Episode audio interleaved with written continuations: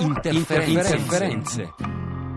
De unde Radio România Internațional, de ce a ales Muzeul Național de Istorie al României să expună Buongiorno Andrea. Buongiorno Anna Maria, buongiorno agli Eh, ascoltatori. Allora, la soffiata è stata la, corretta, soffia- credo. la soffiata era perché corretta, do- da, da lì volevo iniziare. Dove l'altro ci porti? Vi porto sul fatto, abbiamo parlato dell'operazione Condor che è stata coordinata e finanziata in parte dagli Stati Uniti.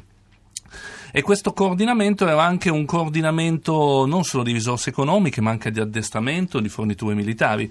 Ebbene, questo addestramento, queste forniture militari iniziano anche prima dell'operazione Condor e di questa parte, di questo addestramento fa parte anche la radio, perché la radio è stata utilizzata tantissimo durante questa operazione, cioè durante i vari golpe. Eh, iniziamo infatti dal 54, andiamo nel golpe del Guatemala, che praticamente è stata un po' la prova, il test per vedere se da lontano da Washington si poteva semplicemente inviando soldi e eh, paramilitari cambiare il destino di un paese. La risposta è sì. Ebbene, in quel caso iniziamo a, a- a utilizzare la radio. Quella che ascoltiamo è Radio Liberation, che è un'emittente clandestina appunto che appare nell'etere due mesi prima del golpe.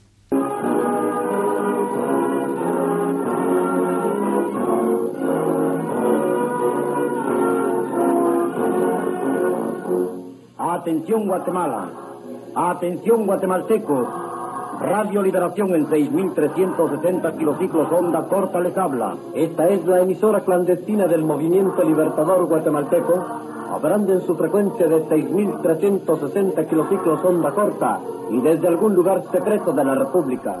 E questa appunto è una radio clandestina, quindi non trasmetteva dal Guatemala, da un, pa- da un paese confinato, direttamente dagli Stati Uniti e anticipava, naturalmente erano tutte finanziate dai militari, avevano messaggi di destra che dovevano appunto andare contro le amministrazioni eh, appunto che venivano abbattute da questi golpe e quindi è stato un po' un, un banco di prova. In tutti gli altri, eh, appunto, gli altri golpe che sono stati citati dentro l'operazione Condor è successo qualcosa di simile.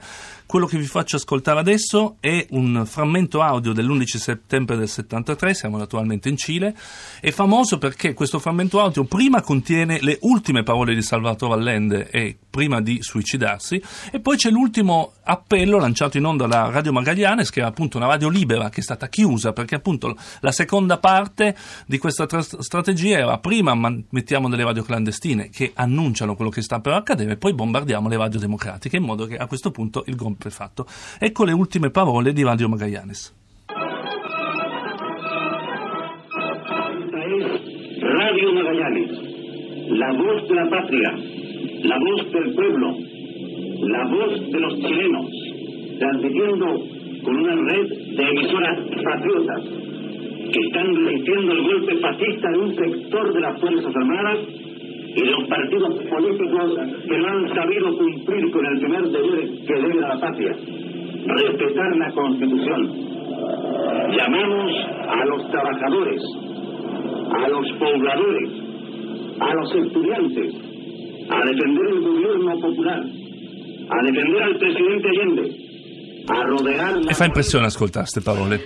Non fa decisamente dubbio, impressione, appunto viene citato il golpe fascista, appunto prima di questo ultimo appello c'erano le parole di Salvatore Allende dal palazzo assaltato e poi forse non lo sentiamo tutto, ma parte El Pueblo Unido, la canzone di Sergio Ortega del 1970, famosa per l'interpretazione degli enti di mani, e poi la radio viene bombardata, basta. E lì finisce il, non, non soltanto il Cile democratico, ma anche la voce radiofonica democra- democratica del Cile.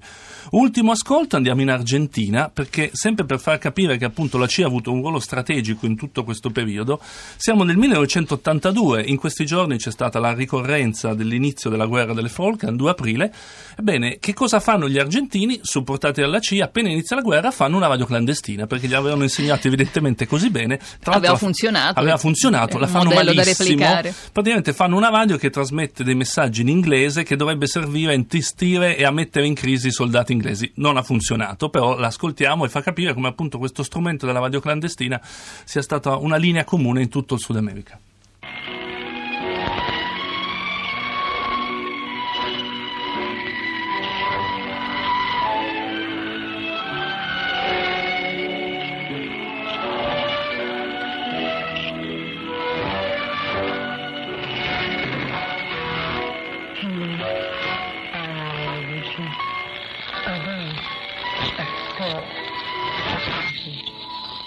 A woman who's called to me that the world misses in Argentina.